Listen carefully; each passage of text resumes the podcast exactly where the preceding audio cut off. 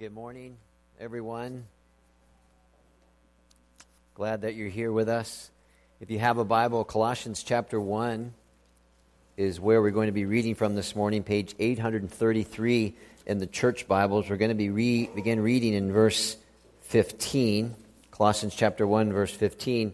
While you're turning there, if you're new to West Cohasset, my name is Joe Franzone, and I serve as the pastor here. You want to make sure that you know you're quite welcome. Glad that you've chosen to be here with us this morning. We're going to read from God's Word, and then we're going to ask God for His help. Colossians 1, verse 15. Let's hear the word of the Lord. He is the image of the invisible God, the firstborn over all creation. For by him all things were created, things in heaven and on earth, visible and invisible, whether thrones or powers or rulers or authorities. All things were created by him and for him. He is before all things, and in him all things hold together. And he is the head of the body, the church. He is the beginning and the firstborn from among the dead, so that in everything he might have the supremacy. For God was pleased to have all his fullness dwell in him, and through him to reconcile to himself all things, whether things on earth or things in heaven, by making peace through his blood shed on the cross. Amen. Thanks be to God for his word. Let's bow together and pray. Father, we thank you for the preciousness of your word, and we thank you that you are speaking to us about your Son, the Lord Jesus Christ. So, our prayer this morning is very simple Christ with us, Christ before us, Christ behind us, Christ on our right and on our left. Christ when we lie down, Christ when we sit down, Christ in every heart of every person who thinks of me, Christ in every mouth of every person who speaks of me, Christ in the eyes that hear us, and Christ in the eyes that see us. And it is in that name, Christ, that we pray this morning. Amen. Friends of mine, from another time and another place. They were just in an awful, awful state. They were husband and wife, and both, both were desperately hoping for children. His wife, having multiple miscarriages, was unable to carry their children to full term. Eventually, they, they went through the medicinal route, saw a fertility specialist, gave it due diligence over a number of years, but nothing happened. And eventually they decided to remove themselves from that course of action. So they waited and prayed and waited and cried and waited and hoped. They had begun to look into adoption, and then, then it happened. One month, two months, six months, nine months, and a healthy baby boy, after a number of years, was brought into this world. So one evening they were over at our apartment, my wife and I, our apartment. We were praying and studying the Bible together with them. We finished with all that and we were saying our goodbyes. And I told him after we were about ready, or they were about ready to leave, I said, I, I want you to know that my wife and I are just so happy for you. And he said, Thank you. And he said, We are so thankful to Christ and I remember being struck that he didn't say, We are so thankful to God, which of course would have been just fine. But he said, We are so thankful to Christ. And then he told me, He said, You know, I sing to our baby every night. So I asked him, because I like music, as you know, I said, What, what do you sing? And then he said, Well, to be honest with you, he sang. So you have two grown men in a hallway, and one of the grown men is about ready to sing to me. Which I can't recall anybody ever singing to me like that, which I didn't pay money to. But anyway, he, he began to sing this song that he sings to his child every night. And the song is this Jesus. In fact, you can't say this without singing it, so I'm kind of give you like half of singing. Is that okay? If I gave you the whole thing, you'd all walk out and it'd be a horrible mess. But he, he sang it like this He said, Jesus, Jesus, Jesus, there's just something about that name. Master, Savior, Jesus, like the fragrance after the rain. Jesus, Jesus, Jesus, let all heaven and earth proclaim. Kings and kingdoms will all pass away, but there's just something about that name. And in essence, as, as he was singing to his child, he was worshiping his king. He was worshiping the Lord Jesus Christ in song. And that is part of what worship is, isn't it? In part, it's praising Christ for who he is and praising Christ for what he's done. So that in that context, full attention on Christ. Full, full attention on Christ. Naming the name, naming the name, and knowing what the name that you are naming means. Now, we need to pay attention to this because, believe it or not, the name of Jesus Christ in the West right now is on less and less lips. Just give me just a few examples. And the um, news blog Seattle Organic, a few months ago, they had this report that the name Jesus, Jesus Christ, Christ, the Lord Jesus Christ, didn't even make the top 100 searches on Google for 2012. So you say, well, what overtook the name? Well, social media took, overtook the name for searches, shopping, adult content, sports, and of course, finance. All of those had more searches in Google than the name of Jesus Christ. So then, a personal example. The last two pair of church gatherings I attended, I could count on my hands the number of times that the name Jesus Christ was actually used in that context. In fact, one of the gatherings, no one even prayed in Jesus' name on holiday, when I, in March, my family and I were on holiday, I, I played this little game because I was curious. And I wanted to see how many times I would hear the name Jesus Christ or Christ in, in, beyond my lips in the context of the places where I went. And to be really honest with you, I counted three times in a week.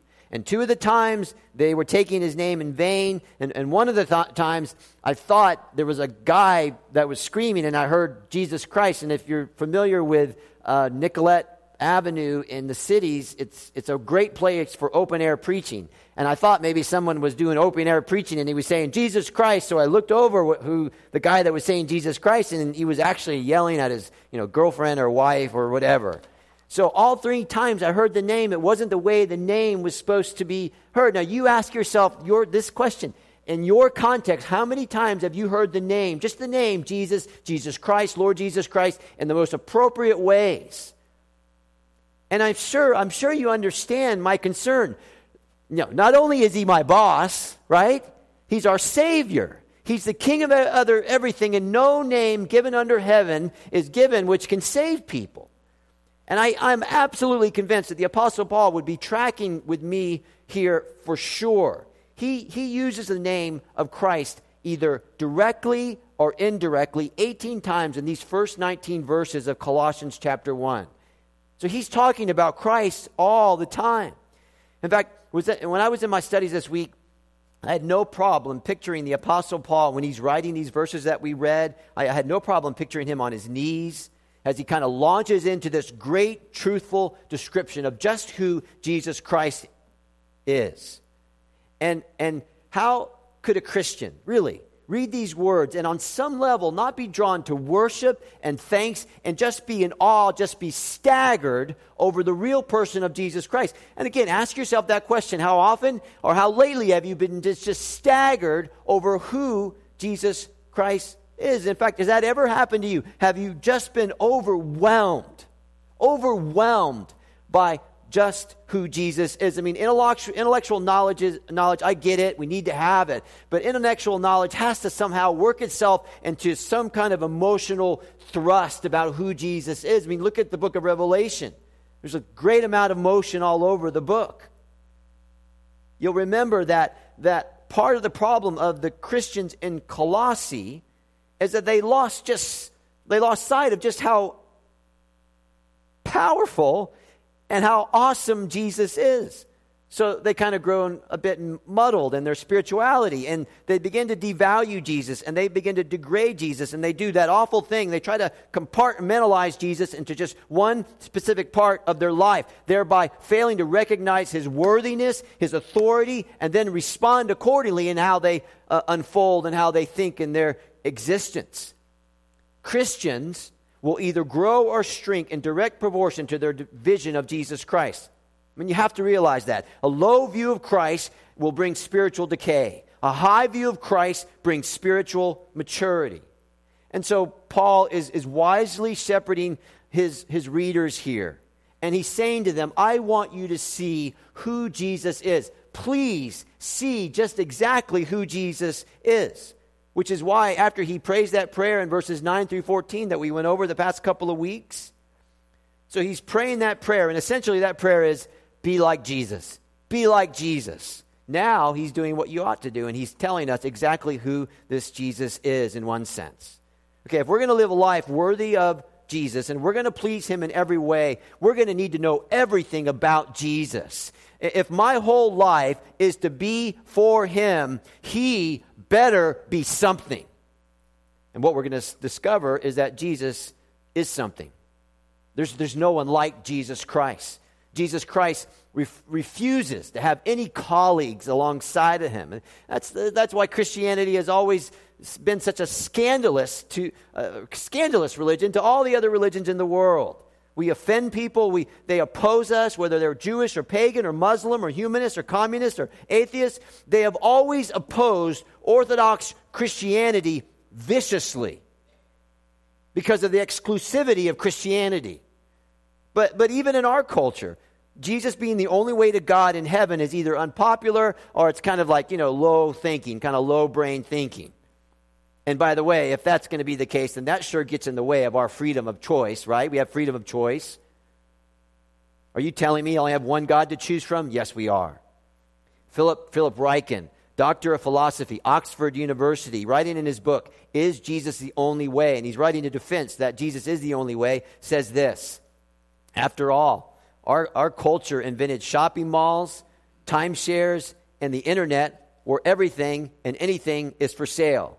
Religion is now called the preference, which makes it sound like a soft drink or a shade of paint.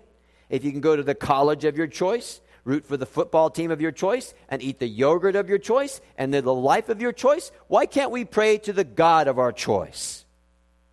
Now, it's, it's a, in one sense, it's a fair question. It has to have an answer. And that's what Paul is going to do for us this morning and, Lord willing, next morning. He's going to give us the answer to this, that question. He's going to give us a comprehensive, all inclusive explanation of who Jesus is.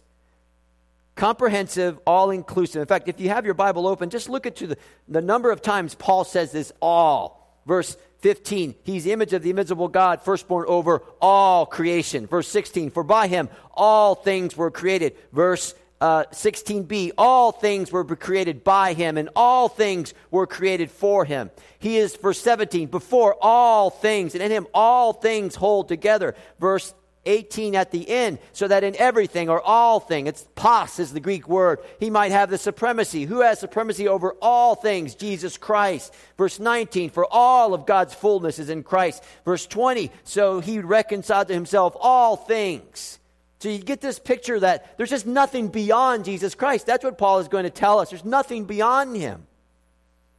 He's everything. So if you're here this morning and you're new to Christianity or you're still kind of exploring Christianity, and that's your big question who is Jesus? I mean, why in the dickens do you guys sing to him all the time and you pray in his name and you're always defending him? If you're here this morning and you're like that, first of all, I'm so glad you're here, but this is the reason. Who is Jesus? Well, to begin with, verse 15, if you look at the back of your worship folder, there's a nice little outline there for you, prepared for you. He is the image of the invisible. He is the image of the invisible God. He is the image of the invisible God. Verse 15a. So the question, how do we know a God we cannot see, right? Where do we start? Now, the Bible is very, very clear that God is invisible. He is a spirit, and he doesn't have a body like we do. In point of fact, the Bible says it very plainly. 1 John 4:12. No one has ever seen God. No one. Well, what about the lady who said, or the guy who said, or the child who said? No.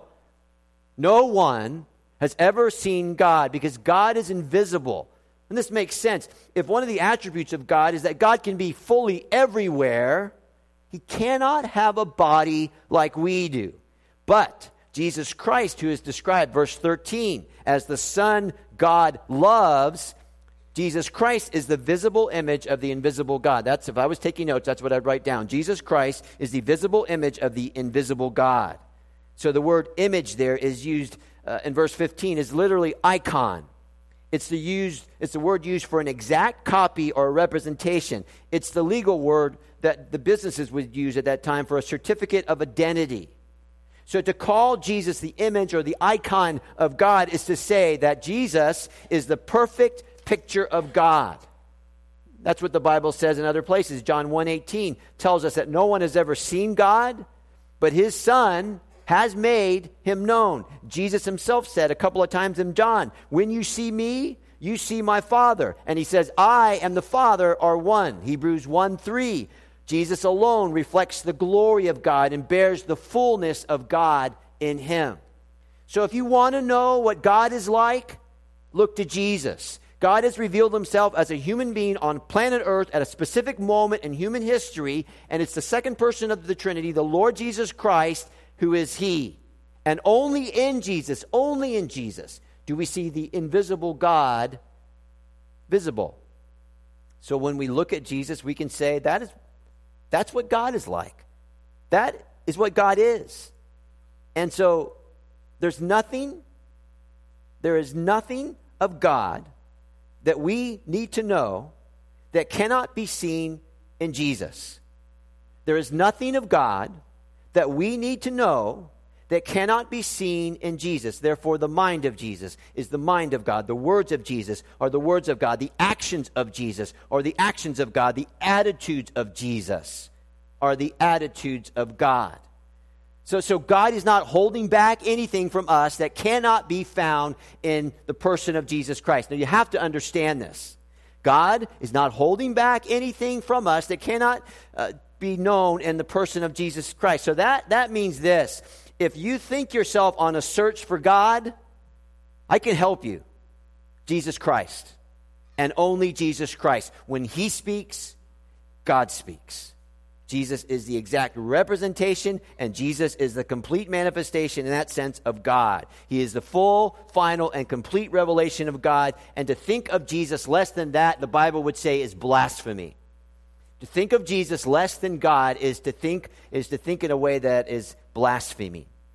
So here's the good news. If you know Jesus, you know God. So that's the question, right? The good news, if you know Jesus, you know God. The question is, do you know him? Do you know him? Do you know him as he's supposed to be known. This is not, do you know Christ the way you would like to know Christ? Lots of people do that. It's an awful mess. But do you know Jesus Christ as he's supposed to be known? There's a, there's a dirty little four letter word here. It's okay.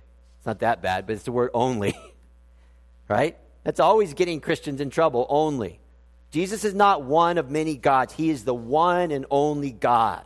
And the Bible says this again and again only Christ makes God known to us.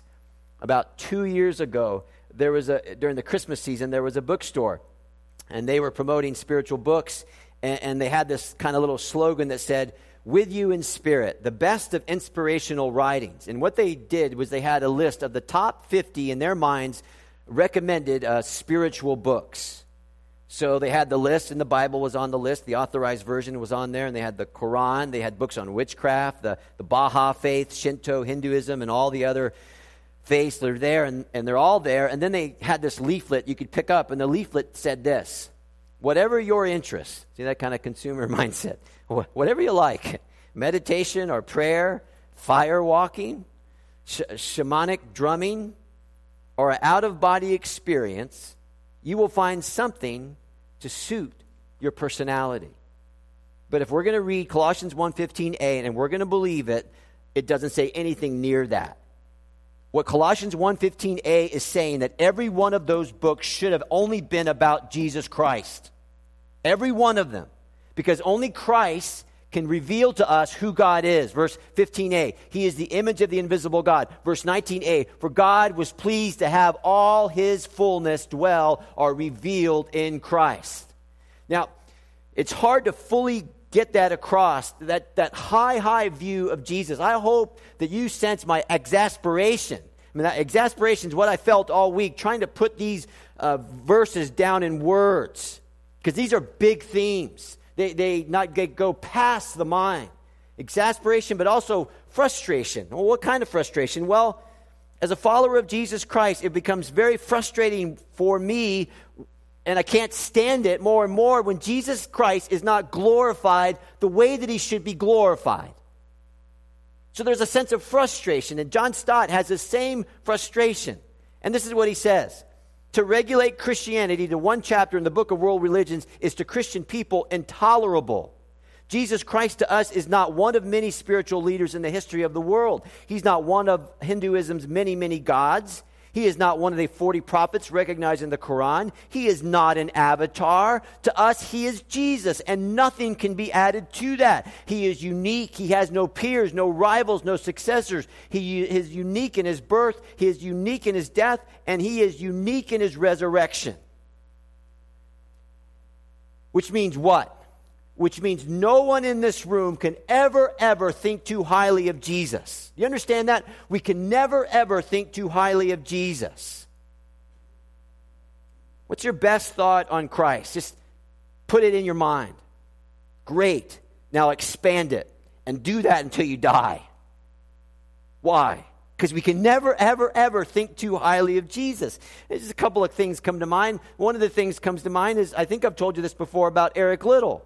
Eric Liddell lived in the mid part of the 20th century. He was a professional rugby player, and he was, you know, he was the, the craze of the sporting world. He was really good at what he did. When he was done, he could have lived a cushy life. You know, he could have cushy life. What do sports guys do that are really good? Well, they live the rest of their life. A lot of them do a cushy life, and they tell the corporate world and they tell the world over and over again, you know, their former sporting glories, right? So you've heard 16 million times how many times Joe Namath predicted before the Super Bowl, we're going to win the Super Bowl. And I'm like, okay, enough. we get it. So, so when, when Eric Liddell, when he gave up all that stuff and when he stuck his head outside of the bus and the bus was taking him to a boat and the boat was taking him to northern China where he would spend 18 years of his life and die as a martyr for Jesus Christ, when he stuck his head out of the bus and said, Christ for the world, for the world needs Christ. It wasn't corny, it made absolute sense. It made absolute sense. He wasn't being stupid. He wasn't being radical. He wasn't throwing his life away. He was, in one sense, being Christian. And the point of that for us is not do more for Jesus. The point is actually this just do everything for Jesus. Okay, so everything for Jesus. Are you a mom? Are you a dad? Are you a teacher, a nurse, a kid, a friend, a farmer, a factory worker, homework, housework, whatever it is? Everything for Jesus because we can never, ever think too highly of Jesus. And so, again, I say to you, if you know Jesus, you know God. Verse 19a all of God's fullness dwells in Jesus. So, again, do you know this Jesus? Do you know this Jesus? Because you have to know this, Jesus, because success and failure of our whole lives and all eternity hinges on whether you know Jesus. What, what, did Jesus say? What does it profit a man or a woman or a young person if they get everything they want? And what does it profit a man or a person or a young person, a woman or a young person, if they get every title they desire? Uh, what does it profit of them? They just want to lay low and just kind of disconnect from the world. What does it profit a person if they get all they want out of life and not know Jesus? Simple answer absolutely nothing. Why? Well, because Jesus is the exact image of God. He's the divine representation of God in human flesh. He is the divine manifestation of God in human flesh. He is the effulgence. He is the radiance. He's the glory of God in the person of Jesus Christ. That's our first First point, who is Jesus? He's the image of the invisible God. Secondly, then, verse 15b, he is the firstborn over all creation. Now, some of you will know that that phrase, firstborn over all creation, has been a trouble and, and, and great debate for some people. Historically, uh, in the fourth century, the debate began with a guy named Arius. And he brought division in the church of Jesus Christ by saying this that Jesus was not eternally one with God he said that there was a time when Jesus Christ did not exist. So he couldn't be God. And that phrase in verse 15b was actually used by him as part of his argument. And as those things go, he won a quick following Because on the surface, if you just looked at that little part of verse 15b and just looked at it as it is, on the surface, you know, you might be able to come to that conclusion that, that um, Jesus is born. The Jehovah's Witness. They always use this text as one of their foundational texts to explain why Jesus is less than God. Orthodox Christianity says there was a time when Jesus was not man. Yes, there was, but there was never a time when Jesus wasn't, and there was never a time when Jesus wasn't God. That's Orthodox Christianity, right? Let me say that again. There was, there was a time when Jesus was not man, but there was never a time that Jesus did not exist, and there was never a time when Jesus was not God. However, this verse with a few other scriptures, scripture, excuse me, is kind of fundamental to those lines of thinking that people say, well, no, no, Jesus uh, was a, is, a, is exi- a created being. He's not God. He may be a God, but he is not the God. And again, if you just pull it out of the context, then you might be able to say that. Well, how do we explain this? Well, first of all, how do we understand the Bible? How do we understand every verse in the Bible? We understand every verse in the Bible in its context. So look at verse 16. Right after verse 15b, Paul says, For by him all things were created. So Paul is saying in that verse that everything exists only because of Jesus. Now, Paul's too good of a theologian to set two opposing truths right next to, each, to another. I mean, that just doesn't make any sense. This phrase, then, over all creation, refers to position, okay, and not to time. So the text doesn't say the firstborn in creation but the firstborn over all creation. Big difference. And all of a sudden, that little phrase, firstborn, has to mean something. Well, then, the second thing we do is we try to understand how that little phrase, firstborn, was used in the whole of the Bible. And you're saying, well, that's a lot of work. Yeah, it's a lot of work because the truth is really important. So you have to go in your Bible and you dig, dig, dig. And well, when you dig, dig, dig, you're going to find out this that that little phrase in the beginning of verse 15b, firstborn over, is actually a Jewish phrase that Paul's readers that were Jewish and Christian would completely understand. They would know that phrase to mean this that the firstborn me- refers to authority and dignity as the person of Christ is and not to the time of Christ. So let me give you two examples. Those of you who know your Old Testament Jacob and Esau, right? The, the, the, the, in the case of Isaac, Jacob and Esau, Manasseh and Ephraim in the case of Joseph. In both cases, the firstborn did not get first rights. They did not get the dignity and the uh, authority and the weight of what firstborn should have been, they, but they did get first rights. Now, listen to your Bible. This is Jeremiah 31 9.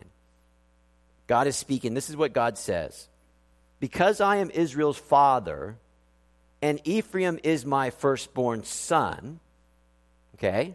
So, right there, let's be a skeptic. And the skeptic knows their Bible really, really good. And they're going to go, oh, see, I told you the Bible was stupid. I told you it just always doesn't say the right thing. I told you that just doesn't connect because everybody knows that Ephraim was not the firstborn son. See, there's a mistake. So trash your Bible. Genesis 1 or Genesis 41:50, Manasseh was born first and not Ephraim. Genesis 48, we find that Ephraim and not Manasseh received the blessing. Do you understand this? So, right off the bat, a good Jewish person would understand this is no problem for them. We understand what's happening here. Who's the firstborn? Well, in the case of Manasseh and Ephraim, it was Manasseh. But who got the dignity and the blessing of first rights or first birth? Ephraim did. So who really is the firstborn? Well, Ephraim is. Well, why is he the, then called that? Because he reserved the dignity and authority of what a firstborn should get. And so, in essence, a good Jew would have no problem with verse 15b. So it doesn't have to be a problem for us if we think through it. J.B. Phillips said this about verse 15b He existed before creation began, for it was through him that everything was made. So that little phrase is declaring authority and it's declaring dignity, but it is not declaring chronology. Okay? Thanks for sticking with me through that one. Who is Jesus? He's the image of the invisible God. Verse 15b, he's the first born over all creation. Thirdly, then, verses 16 and 17, for by Jesus all things were created. things in heaven and on earth, visible and invisible, whether thrones or powers or rulers or authorities. All things were made by Jesus, and all things were made for Jesus. He is before all things, and in him all things hold together. Now, there's three little prepositional phrases that I, I kind of want us uh, to cling to there. And they're essentially this by Christ, for Christ, in Christ. By Christ, for Christ, in Christ. And, and may, may God make this our life breath. All things we are and made by Christ. All things I am, we are made for Christ. All things I am, we are held together in Christ. So, first of all, Christ is the agent of creation. Verse 16, for by him all things were created, things in heaven and earth, and so on. You see, see, there's absolutely no reason to assert that Jesus is God and assert that he's deity if he wasn't involved in creation. We have to understand that Jesus Christ was involved in creation, he was, he was part of the process. And so here, Paul has the whole created order in view. And this should be very, very important to some of us. Everything, visible, invisible, world, the, everything was made by Jesus Christ. What about the dark powers? Was that made by Christ? Yes, it was. Does that mean he's over them? Yes, he is.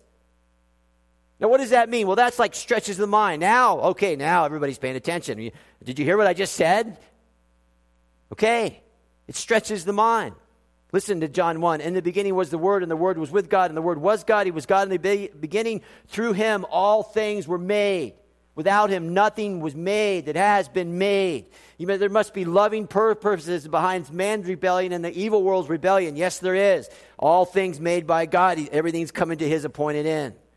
So when we read in Genesis 1 and God said, Let there be God's word creating, it wasn't God just making a sound. It was personality, if you would, coming out of the mouth of God. It was God making all things through the eternal Son, through the living word. God was making everything. So the galaxies, the galaxies that scientists tell us that are ever expanding. So the largest galaxy to the smallest subatomic particle, the supreme fact is this that Christ creation then is, is, is the loving expression of Jesus Christ. Somebody once said, if you, if you seek God's monument, look around you. Jesus created everything. Now, now, I understand this a whole lot, but there's like a large number of voices that would say that that's not true. There's no way that you can say Jesus created everything. And I want to promise you this I promise you, Lord willing, next next week we'll, we'll, we'll address some of those voices. I've been, I've been studying the M theory, Stephen Hawkins, David Hume, Bertrand Russell. Is horrible. I went home angry Thursday night, to be really honest with you. It's tough to read. But just this morning, we're going to do what the Bible says. We're going to just listen to the Bible. All creation took place through Jesus Christ, and nothing took place without Jesus Christ. And so the atheists, the deists, the evolutionists, some scientists, when they kind of get wrinkled in their eyebrows, this is why, because this is what is saying. What Jesus is saying through his creation is that this world is going to a place. It's linear, it's not circular. It's not going to go on forever and ever, ever and ever. It's going to a place, and the place is the person of Jesus Christ. The, the creation, Romans 8, waits in eager expectation for that day. And when that day happens, Jesus will lay to the floor every scientific argument against him. He'll lay to the floor every scientific argument against him. All things, you, me, were made by Christ. All things, I am, you are made for Christ. Eh, well, who am I? Why, why am I here? You were made for Jesus Christ. Abraham Kuyper lived in the early part of the 20th century. He was a founder of the Free University of Amsterdam, and he was a prime minister of, of uh, Netherlands from 1901 to 1905. This is what he said There is not one square inch of the whole domain of human existence over which Jesus Christ may not cry, Mine. Mine. I'm going to read that again. There is not one square inch of the whole domain of human existence over which Jesus Christ may not cry, Mine mine. Now you think for a moment everything we have for Christ, everything about us, everything there is for Christ. That is to be a definition of our existence. So all creation, including you and I, is set to bring Christ honor and glory. How do we please Christ? Well, everything we do has to bring Jesus Christ honor and glory. Why? Because everything was made for Christ. Now, I'm not sure if you've ever thought of living your life this way, but this is true. All of our existence is to be for Christ, for His honor, and for His glory. So there's nothing in the universe that, that exists for its own sake. There's nothing in creation that just exists for its own sake. There's not one person in this room that exists just for their own sake. We exist, the Bible says, for the pleasure of Christ, to please Christ. Now, what is this? Well, this is Jesus Christ unleashed, right? You can't domesticate Jesus. This is not a little trinket, a little religious trinket Jesus, or the little doll Jesus that we can take with us, you know, and all the bad things. No, no, we got our little Jesus doll. This is not that.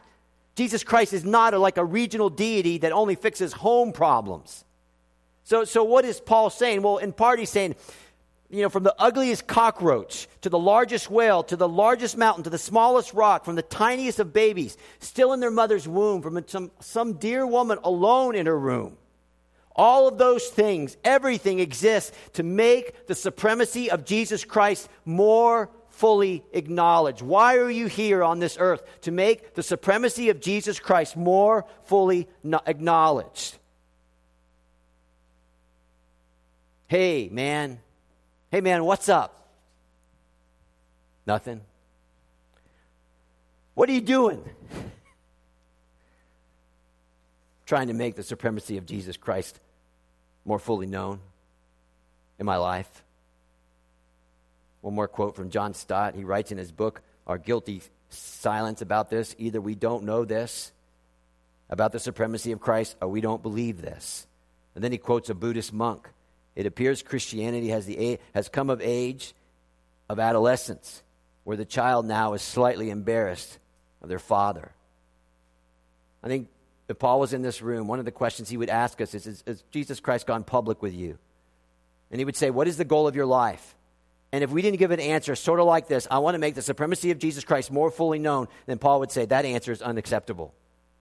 And just in case, just in case we're tempted to reject this, you know, to kind of turn away, just in case we'll say, well, look, nobody can tell me how to live. And, and I know what I am here for, and, and, and nobody can tell me what to live for. Just in case, that's where verse 17 comes in, right?